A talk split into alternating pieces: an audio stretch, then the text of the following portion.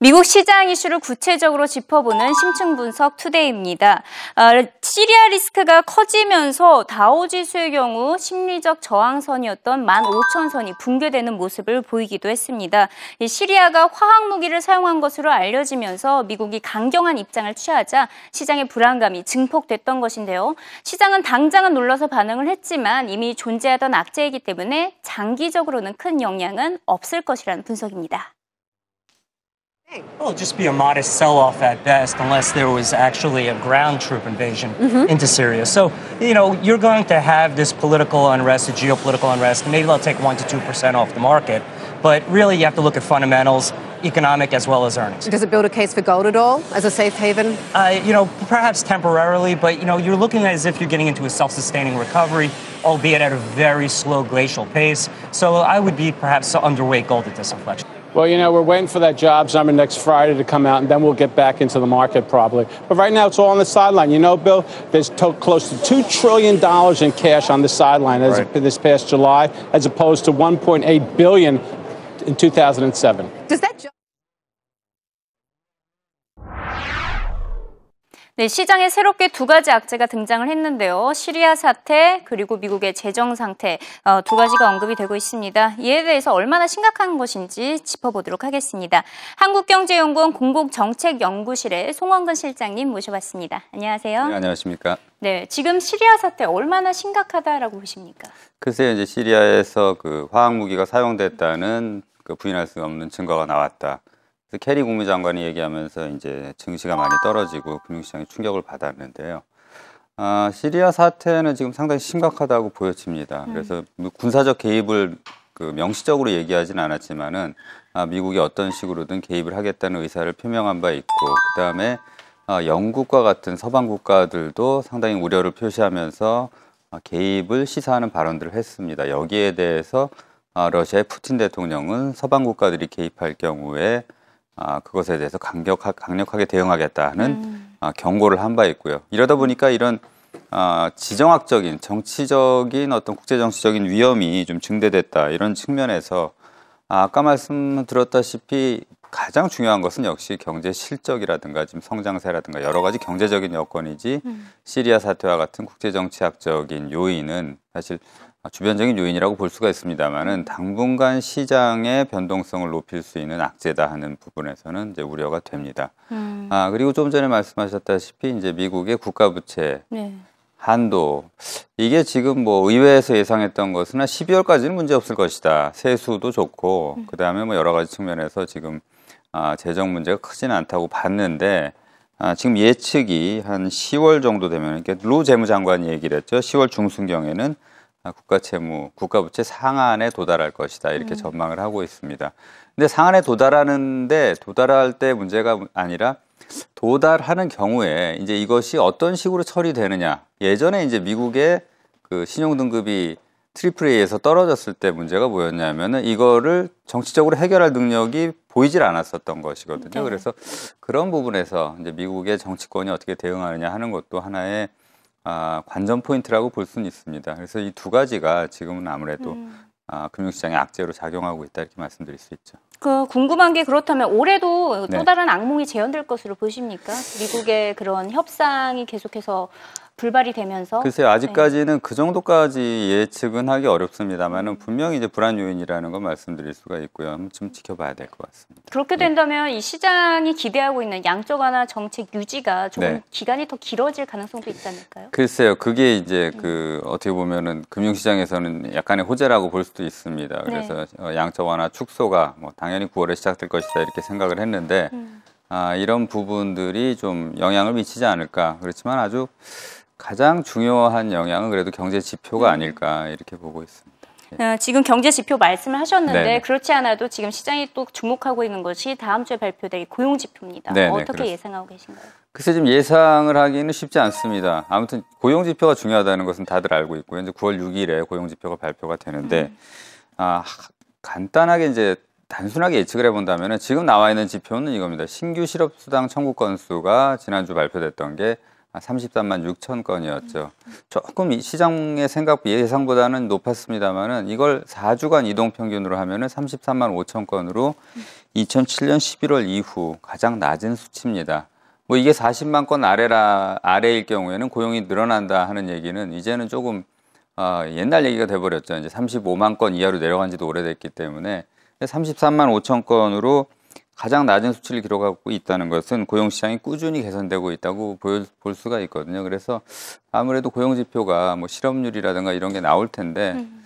좀잘 나오지 않을까 하는 예상은 할수 있습니다만은 뭐 구체적으로 어느 정도다 하는 것까지는 좀 예측하기 어려운 상황입니다. 반면 최근 뭐 주택 지표나 내구재 주문, 주택 네. 판매도 그렇고 네. 다소 시장에 실망감을 안겨줬습니다. 네. 이는 어떻게 평가하시나요? 지금 보니까 2분기에 비해서 3분기 들어서 미국 경기가 좀 주춤하는 모습이 네. 보이는 건 사실입니다. 그래서 내구재 주문 같은 경우는 7월에 어, 전월 대비해서 7.3% 감소했는데 뭐 4개월 만에 처음으로 감소했고 2012년 8월 이후에 최도, 최대 감소 아, 최대 감소세다.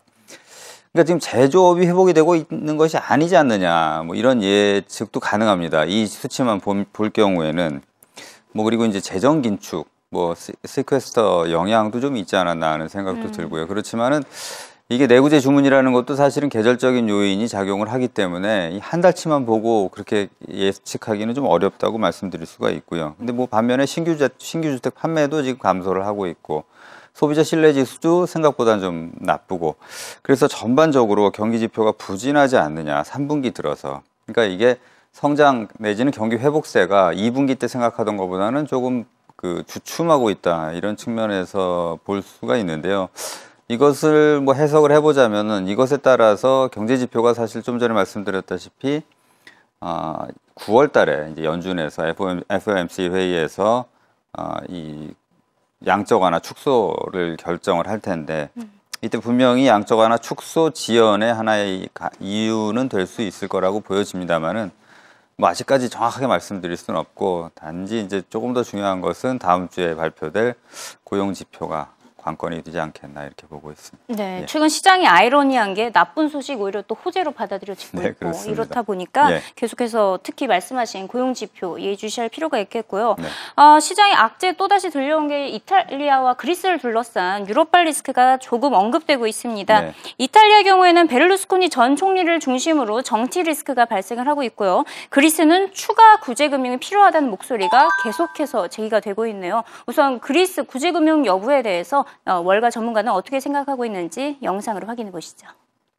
IMF staff report. It is very, very clear. There are two issues in Greece. There is a funding gap in 2014 and 2015, about four and a half billion in 2014, about six and a half in 2015. This needs to be covered. The report is very clear. It will be discussed in the October review that will take place after the German elections. The second problem is that the debt dynamics are unsustainable. The Europeans have committed to address this issue provided Greece is implementing the program, which it does so far. So this is another issue that they need to address. And most likely, Greece will need a debt relief of at least 10% of GDP. Can you please, Mr. Schäuble, 네, 지금 현재 그리스의 GDP의 10%에 대한 어, 구제금융이 추가적으로 필요하다라는 주장이었습니다. 이에 앞서서 뭐 독일 측에서도 그리스 추가 구제금융 필요하다라는 의견이 제기됐었는데 네네. 어떻게 보세요? 글쎄 이게 사실은 그 쇼이블레 재무장관의 말에 의해서 촉발된 측면이 큽니다. 네. 쇼이블레 재무장관이 아, 그리스에 이제 추가 구제 금융이 필요하다 하는 얘기를 했었고요. 아, 지금 대체적으로 쇼이블레 재무장관도 그렇고 이제 그리스의 재무장관도 하는 얘기는 한 100억 유로 정도 필요하지 않겠느냐 이렇게 얘기를 합니다. 근데 지금 보면은 아, 2014년 내년에 이제 중반 정도 되면 종료가 되죠. 2차 구제 금융이 그리고 나면은 2015년까지 지금 예측하는 게 한 110억 유로 정도 부족하지 않겠느냐 이렇게 예측을 합니다. 그래서 한 100억 유로, 정, 유로 정도의 아, 추가 구제 금융이 필요한 것이 아니냐 이렇게 얘기를 하고 있는데요. 아, 이, 뭐 1차, 2차 구제 금융 합치면은 한 2,400억 유로 정도 됩니다. 그래서 100억 유로가 아, 그렇게 큰 거는 아니라고 보여지고요. 그 정도 추가 구제 금융을 할 수 있는데 이제는 뭐가 문제냐면은 과연 이제 그거 갖고 되느냐 하는 문제도 있고 그 다음에 여기에 또 조건을 붙이느냐 이런 문제가 있습니다. 이제 그리스 재무장관 같은 경우에는 지금 긴축을 어, 그 하라는 대로 했기 때문에 더 이상 그 조건을 붙여서는 안 된다 하는 게 이제 그리스 재무장관 얘기고요. 이제 유럽에서 특히 독일에서 걱정하는 건 뭐냐면은 이겁니다. 그 그렇다면은 이것에 더해서 추가적인 그 채무에 대한 상각이 필요한 것이 아니냐 하는 얘기들이 나오니까 음. 지금 우리 그 전에 얘기 많이 했습니다만은 헤어컷이라는 게 있었죠. 이제 네. 부채에 대해서 그 채권에 대해서 이제 50%만 인정을 해주고 아, 그런 식으로 상각을 해주는 게 더 필요하지 않느냐 이렇게 얘기를 하고 있는데 뭐 메르켈 총리는 거기에 대해서는 추가 상각은 없다 이렇게 분명히 가능성 자체는 일축을 한 상태입니다. 음, 그렇다면 이탈리아의 정치적 리스크는 어떻게 보고 계신가요? 그래서 이탈리아 정치적 리스크는 지금 베를루스코니 총리가 이제 실형을 선고받게 됐고 이제 의원직에 대해서 지금 뭐 얘기가 들어가니까 아 지금 연정을 그 그만두고 새로운 조기 총선이 필요하지 않느냐는 게 이제 베를루스코니 총리 측의 의원들 내지는 정치인들의 요구 사항이니까 이 연정이 깨지게 되면 또 그리- 이탈리아가 정정 불안에 빠지게 되죠. 네. 그러면은 이제 이것이 이제 뭐 국제 금융 시장에 어, 부정적인 영향을 미칠 거라는 생각은 듭니다. 근데 지금 조금 다시 봐야 될 것은 작년이나 이럴 때 그 위기가 심각했을 때에 비하면은 지금 상황은 그렇게 심각한 상황은 아니기 때문에 그리스 그리스 구제금융 한 100억 유로 얘기, 그 다음에 이탈리아 정정 불안 자체가 아, 예전과 같이 그렇게 아주 critical한 그 요인은 되지 않을 것이다 이렇게 예상을 하고 있고요.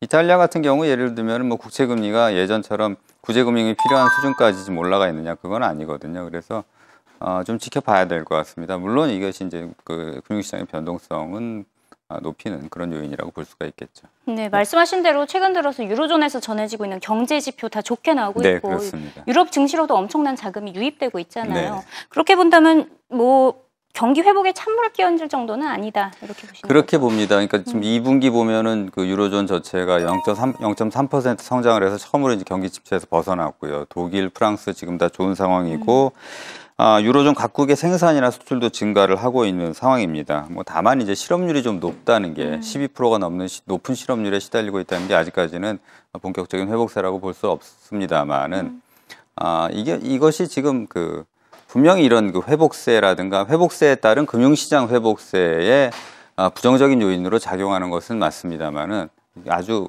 그 국제 금융시장 유럽의 금융시장을 흔들 정도의 이슈는 아직까지는 아니지 않느냐 이렇게 보고 있습니다. 그렇다면 다음 달 예정된 독일의 선거가 있잖아요. 네네. 어, 분수령이 될 것으로 보이는데 네. 새로운 변화가 예상이 되십니까? 아니면 기존의 정책과 뭐 큰 차이는 없을 그 것이다. 지금 나오고 있는 얘기들이 그 메르켈 총리가 뭐 지금까지 뭐 당연히 재선된다고 하고 이제 뭐 지지율이 뭐 60%가 넘는다 이런 얘기가 나왔었는데 분명히 메르켈 총리의 재선에는 악재입니다. 그리고 이제 문제가 되는 것은 과반에 미달할 가능성이 있다. 뭐 이런 얘기들이 나오고 있어요. 그러면 과반에 미달할 가능성이 높으면은 야당이 약진을 하고 이제 그 메르켈 총리가 물론 연정은 구성하겠지만은 좀 약해진다. 그러면 이제 유로존에 대한 그 독일의 책임이 어디까지인가 하는 것에 하는 데에 대해서는 다시 한번 논쟁이 붙을 수가 있고 여기에 대해서 그리스 3차 구제 금융이 필요한다 필요하다 그랬을 때 아, 거기에 대해서도 그 수- 원활하게 그것이 이루어지지 않을 경우에는 다시 뭐 유로존이 여러 가지로 어, 좀 어려움에 처할 수는 있겠다 이렇게 말씀드릴 수 있습니다. 네, 9월 달은 뭐 이제 연준의 정책 기조도 나오고 독일의 선거도 있고 네. 어마어마한 금융시장의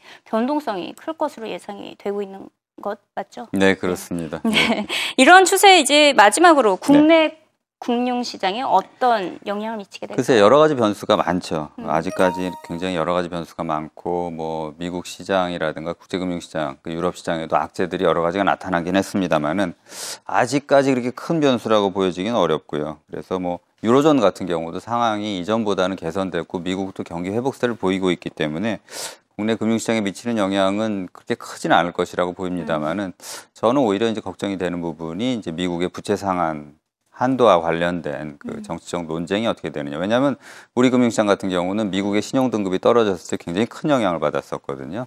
아, 그래서 이런 부분을 좀 주목해서 봐야 되지 않을까 이렇게 보고 있습니다. 네, 미국, 독일, 이탈리아 그리고 시리아까지 지금 정치 리스크가 계속해서 불거지고 있기 때문에 이를 계속 지켜볼 필요가 있겠습니다. 네, 오늘 말씀 감사드리고요. 다음 주에 또 찾아뵙도록 네. 하겠습니다. 네, 고맙습니다. 감사합니다.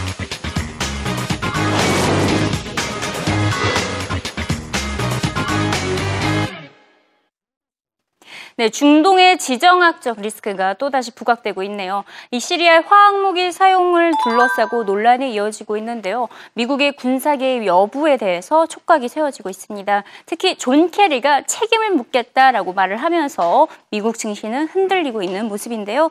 지정학적 리스크에 대해서 짚어보도록 하겠습니다.